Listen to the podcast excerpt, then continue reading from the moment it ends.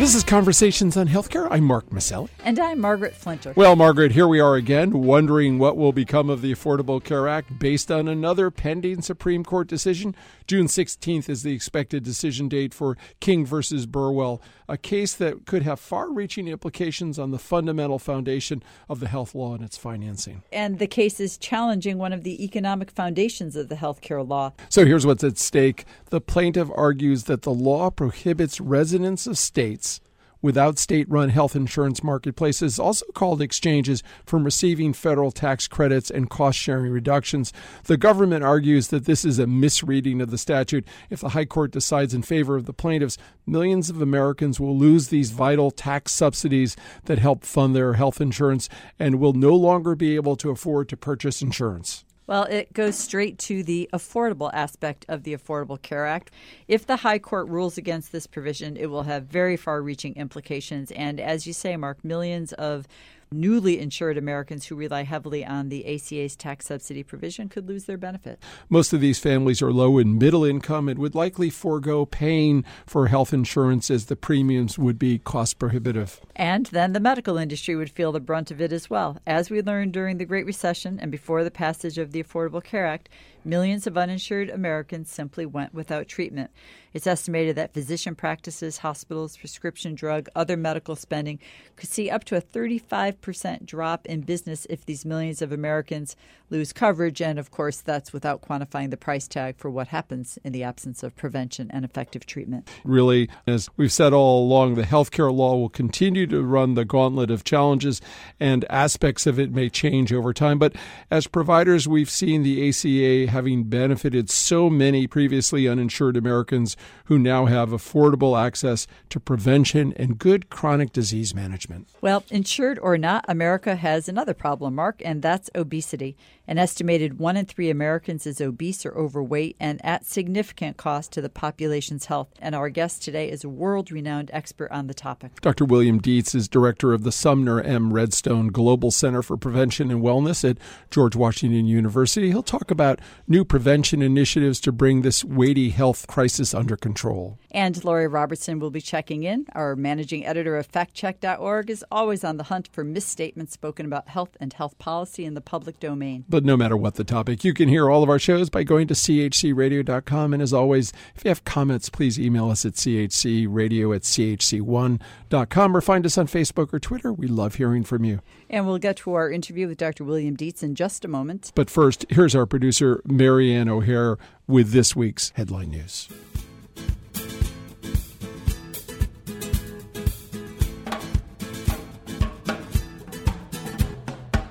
I'm Marianne O'Hare with these healthcare headlines. The number of uninsured Americans is at its lowest level in decades, according to a recent analysis done by the Centers for Disease Control. CDC surveyed the insurance landscape and found that only 11.9% of respondents reported being uninsured for some or all of last year. That number had been far higher since at least the mid 1990s, anywhere from 18 to 22%. The National Health Institute survey report comes as the Supreme Court weighs another decision on a fundamental aspect of the healthcare law, whether the subsidies received by some 13.4 million Americans purchasing health insurance are actually legal in the 37 states that didn't set up their own exchanges. That decision could lead to more than 8 million Americans no longer being able to afford the cost of insurance. The study also showed a drop in uninsured children down to 6.1%, and also a sharp increase in the number of Americans purchasing high deductible health plans, which means they have the coverage but will pay more out of pocket for those costs. And Medicaid expansion has only happened in about half of the states, though the number is growing widening the eligibility for those living closer to the poverty line to qualify for Medicaid coverage. The health law's expansion of Medicaid coverage to adults with incomes over the poverty line was key to reducing the uninsured rate among 50 to 64 year olds from 12% to 8% in 2014 alone. States like Texas and Florida, who have vociferously fought the Medicaid expansion, have much higher rates of uninsured adults. The Bipartisan Policy Center has released a white paper on recommendations for incentivizing prevention in the healthcare setting, highlighting a new initiative from the Center for Medicare and Medicaid's Innovation Program. They've launched the Million Hearts Cardiovascular Disease Risk Reduction Model, which rewards physicians who significantly reduce the risk for stroke or heart attack in patient panels. The plan's author, Dr. Darshak Sanghavi, says the program will marry financial incentives to improved outcomes. Sanghavi says providers and patients will work to determine potential cardiovascular risks, devise a preventive treatment plan, and pay for positive outcomes through Medicare. And take two Shakespeare's and Call Me in the Morning. Mount Sinai Medical School in New York is lauding its efforts to diversify its pool of medical students by plucking students who didn't go the traditional pre med track of math and science, but art and humanities. Mount Sinai and a growing number of institutions around the country are expanding their admissions process to include more so called HUMEDs, humanities majors seeking medical degrees. The dean of the program saying it's bringing in diverse thinking approaches to the interchange among medical students and a creative thought process as well, which can often translate, he says, into making better doctors and clinicians. I'm Marianne O'Hare with these healthcare headlines.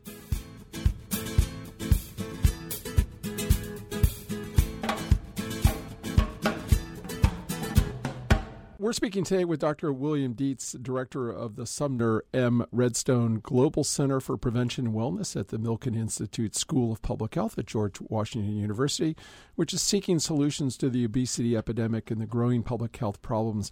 Dr. Dietz is internationally recognized expert on prevention, obesity, and nutrition, having served for 15 years as the director of the Division of Nutrition, Physical Activity, and Obesity at the Centers for Disease Control and Prevention. Dr. Dietz served as a professor of pediatrics at Tufts University School of Medicine. He's a member of the Institute of Medicine and is a prolific author with over 200 peer reviewed articles and five books, including The Clinical Obesity in Adults and Children and Nutrition. Dr. Dietz earned his BA at Wesleyan, his MD at UPenn, and his PhD in nutritional biochemistry from MIT. Bill, welcome to Conversations on Healthcare. Um, Thank you. You've been uh, long studying the links between nutrition, uh, physical exercise, and obesity. You know, it's a it's a topic that we've had a number of people on our show talking about. Its uh, impact is uh, uh, is well known now. I think in the public's mind, an estimated one in three people in the country, and and and certainly a uh, problem around the globe. And a recent estimate by the Brookings Institute put the projected obesity related medical cost a little over a trillion dollars. And we have a pretty good idea of the cause of obesity, uh, but we're still getting a handle on the science of weight loss and prevention. In the work that you've been doing, what's the most alarming to you in terms of the pervasiveness of the obesity problem? Well, obesity is, as you point out, is a pervasive problem. About one in three adults has obesity, and and by the way, I'm going to use people first language. That is, instead of talking about obese people, which is an identity, we should be talking about people with obesity, mm-hmm. which indicates that the person is independent from their disease. But about one in three adults uh, have obesity, and about 17% of children and adolescents have obesity. And the consequences of this over time are substantial. Not only is it very expensive, as you pointed out with the recent Brookings study, but it also is associated with very significant diseases. It's an important cause of several different cancers. About 20% of cancers arise from obesity. It's a significant risk factor for cardiovascular disease, and its strongest association is with type 2 diabetes. What's encouraging about obesity is that the prevalence is now pretty flat in adults and, and adolescents. What's even more encouraging is that among two to five year old children, there are decreases in the prevalence of childhood obesity, which suggests that we're at the corner um, and may be slowly turning the corner on this epidemic. And what's encouraging to me is that there's a widespread awareness now of this epidemic. Um, we've been focused at, at, CDC and now here at GW focused on policy and environmental solutions to, to change the environments in which people uh, live, work, play, and pray. Well, Dr. Dietz, you recently participated in a panel discussion at the Bipartisan Policy Center on this topic of chronic disease, obesity, but also the need for new comprehensive prevention strategies. And we sort of sit here in 2015, Affordable Care Act fully implemented, fewer people uninsured, healthcare transforming, but still transitioning from a healthcare system that pays for sick care versus a system that pays for uh, better outcomes and better health. And what are your thoughts on incentivizing the healthcare system to advocate for prevention? What are those strategies and policies that are needed to ensure that this happens? The providers aren't rewarded when something doesn't happen. And, and if prevention works, nothing happens. Um, there's a very important role that the healthcare system can play in the treatment of severe obesity. What we've seen, and uh, the, what I think helps account for the plateaus that we've seen, I, I think those are a consequence of, of increased awareness and modest changes in practices. So we know that fast food consumption, soda consumption, and pizza consumption have all decreased recently. Um, there's also been a lot of interest in and change in things like the school lunch, thanks to mm-hmm. uh, Michelle Obama and, and the White House. But those environmental changes are, I, I think, very effective for prevention, but they're not going to help people who have significant obesity to begin with. The medical system plays a key role in uh, in helping people with significant obesity lose weight. This is not a problem that's going to be exclusively solved through medical interventions. And one of the developments that we've talked about at Bipartisan Policy Center is the need for integrating clinical and community services so that what's going on in the community reinforces the kinds of changes that medical providers are trying to achieve with their patients. So you can't very well consume a better diet if you don't have access to healthful food. And one of the key elements there is how does one uh, compensate either providers or invest in community systems in in a way that saves money? And how do we avoid the double pocket problem, which is savings in on one side are not realized by the groups that are achieving those savings? Hmm. You know, uh, we have patients in front of us uh, 100 minutes out of their 526,000 minute uh, a year life. And uh, so the work that we need to do, particularly on chronic uh, conditions, really requires us to be engaged in the community and, and uh, to be thoughtful about it. And it is exciting. You mentioned uh, the First Lady, certainly her Let's Move campaign. So we're starting to see those types of programs take root and wondering if you could talk about programs that you're seeing that have meaningful impact and how we might change the behaviors of families. I know one of the things that we're doing now around rewards to quit for smoking cessation, really paying people not to uh, smoke. And, uh, and I'm wondering what you're seeing out there, sort of on the system side, but also right down to the level of parents. Uh, what might be some uh, encouraging behavioral changes within families or communities that we might be making? Well, one of the things that we know about obesity is that it spreads along social networks. Um, there, huh. the Framingham study, there was yeah. a, a, very nice study showing that both obesity and, and tobacco use spread along social networks. And there's some recent, very interesting work that um, is beginning to suggest that weight change, weight decreases, uh, can occur along those same networks And in the case of, of children and adolescents, it's quite clear that family engagement is a is a crucial mm-hmm. element. Mm-hmm. That uh, you can't expect um, children and adolescents in a family to make changes that are helpful without the kinds of uh, reinforcements, because parents are responsible for what comes into the house. But parenting is also the toughest nut to crack. Although we have access to parents in, in our pediatric practices, engaging parents in change, um, making it a meaningful um, issue is is often difficult for pediatricians.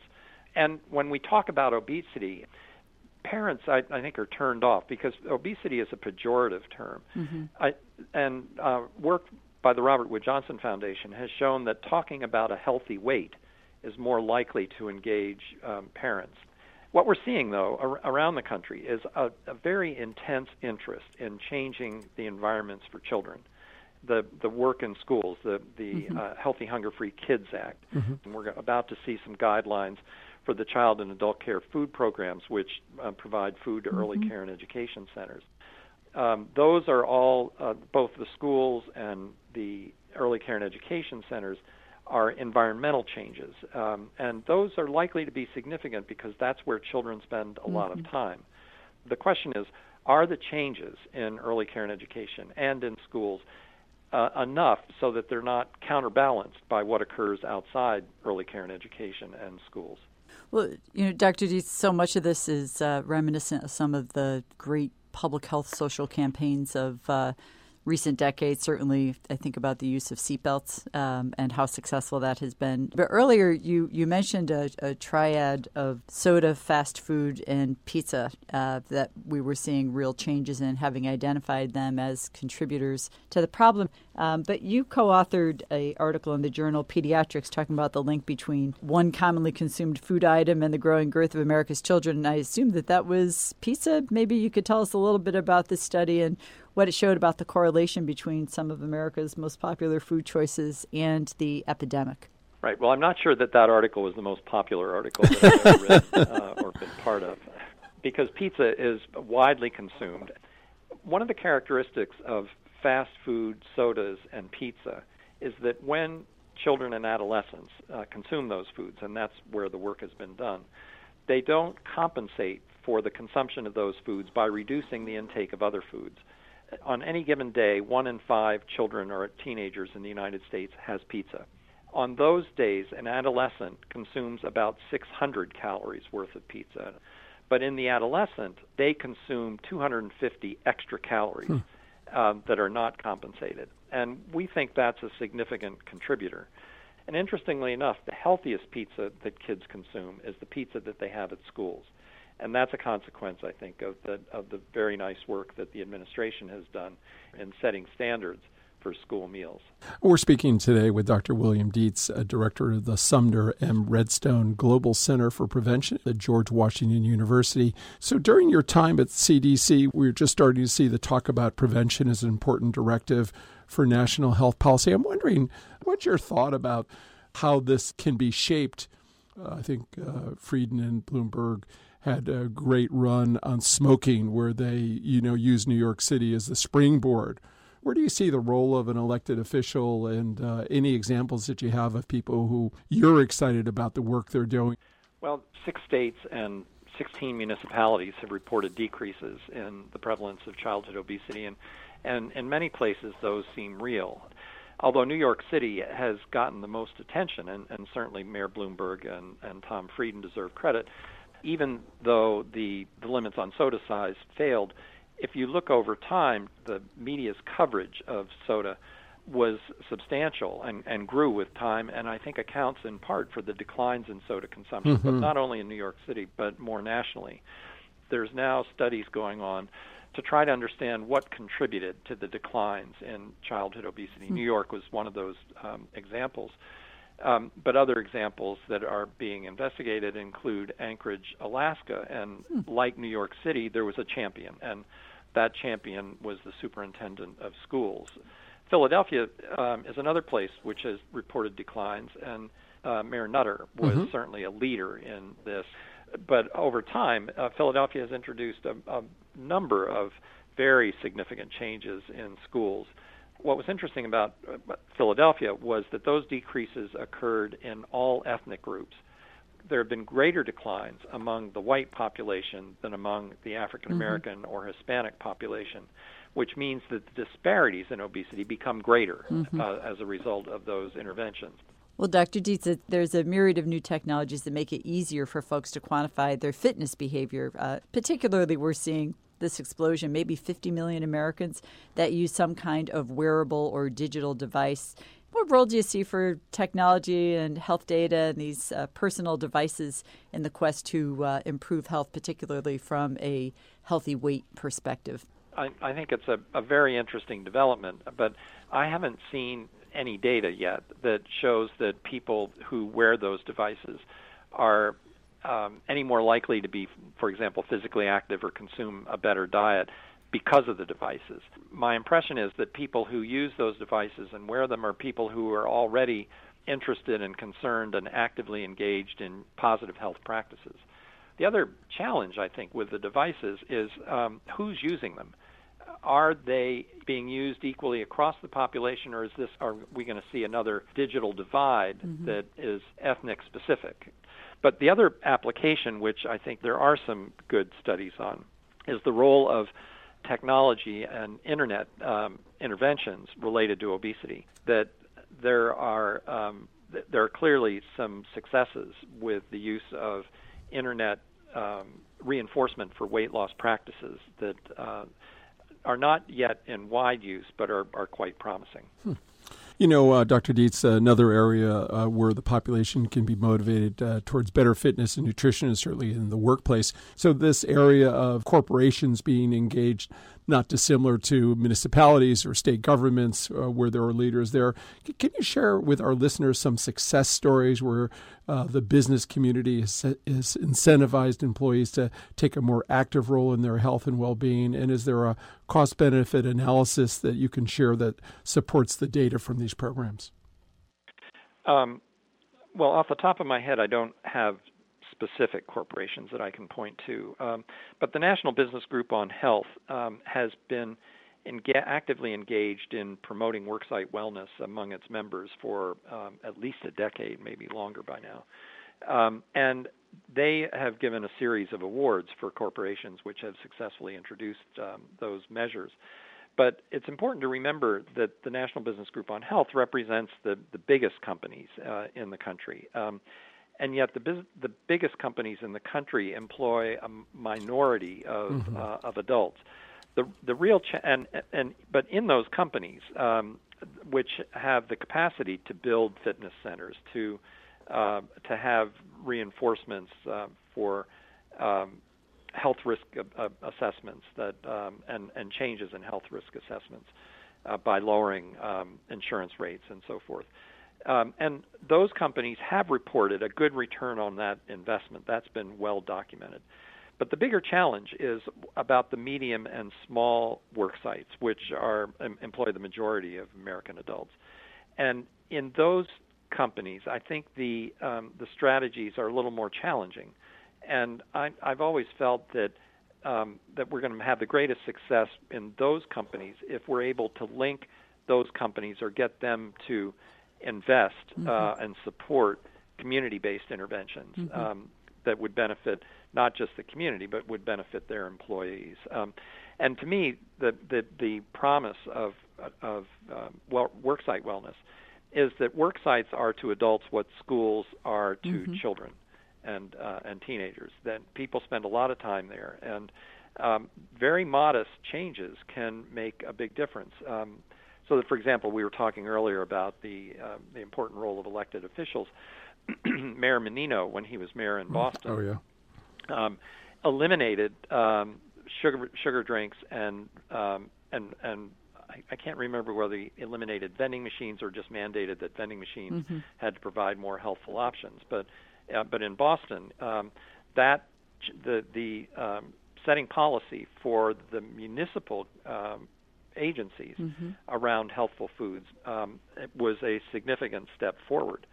Another good example of how a um, worksite can change um, the availability of, of less healthful products comes from the Boston Hospital Commission, which convinced uh, or engaged, I should say, the uh, major teaching hospitals in Boston to to change the labels on sodas in their cafeterias um, to, and so they did a red light, yellow light, green light type label for uh, the less healthful to, to more healthful sodas. And Mass General Hospital not only did that, but they uh, also engaged choice architecture by moving the the um, sodas labeled red around the corner where they weren't the first things that, huh. that people that used their cafeterias saw.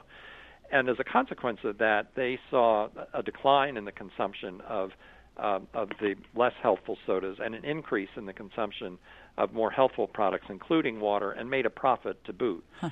Um, so structuring work sites uh, in that way, as, as has been done quite successfully in Boston, is a, a very easy way to um, make healthful choices, easier choices.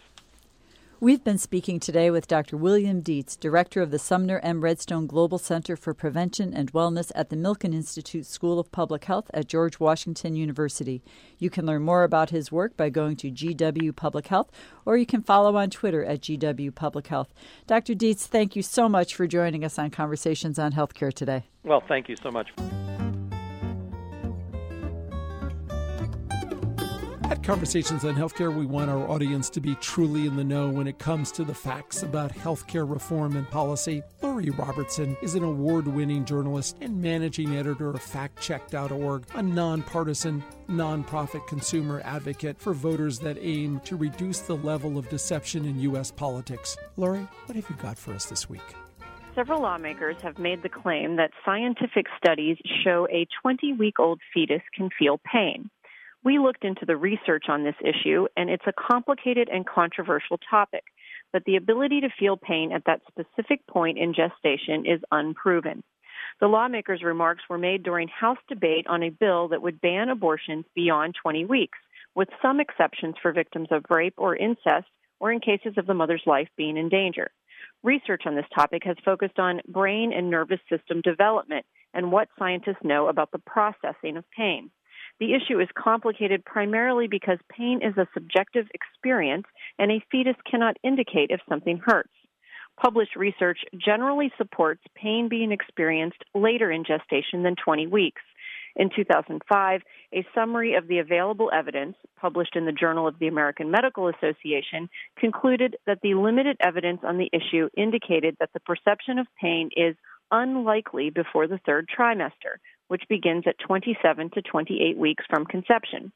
One reason for that conclusion is that the connections between the thalamus and the cortex have not yet formed. That happens between 23 and 30 weeks gestation, and the JAMA authors argue those connections are a precursor for the perception of pain.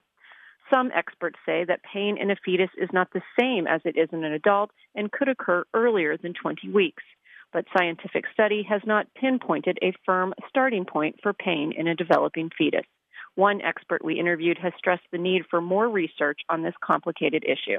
And that's my fact check for this week. I'm Lori Robertson, managing editor of factcheck.org. Factcheck.org is committed to factual accuracy from the country's major political players and is a project of the Annenberg Public Policy Center at the University of Pennsylvania. If you have a fact that you'd like checked, email us at chcradio.com. We'll have factcheck.org's Lori Robertson check it out for you here on Conversations on Healthcare.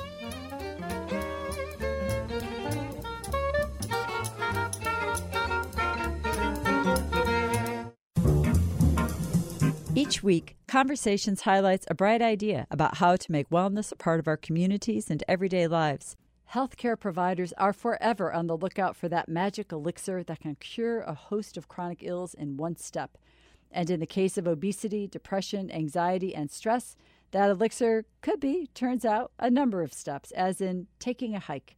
A large study conducted by several institutions, including the University of Michigan and Edge Hill University in the UK, looked at the medicinal benefits derived from regular group hikes conducted in nature. We could see that these two different types of help for our mental well being they're operating independently. That means that if we go out in nature for a walk, we're getting an additional boost to our mental well being. Researchers evaluated some 2,000 participants in a program called Walking for Health in England, which sponsors some 3,000 walks per week across the country. There was investment in these walking groups, in training leaders to take people on walks, finding trails that were good for people to do even if they had health problems. Dr. Sarah Warber, professor of family medicine at the University of Michigan School of Medicine, said this study showed a dramatic improvement in the mental well being of participants, especially those who had recently experienced something stressful. Depression was reduced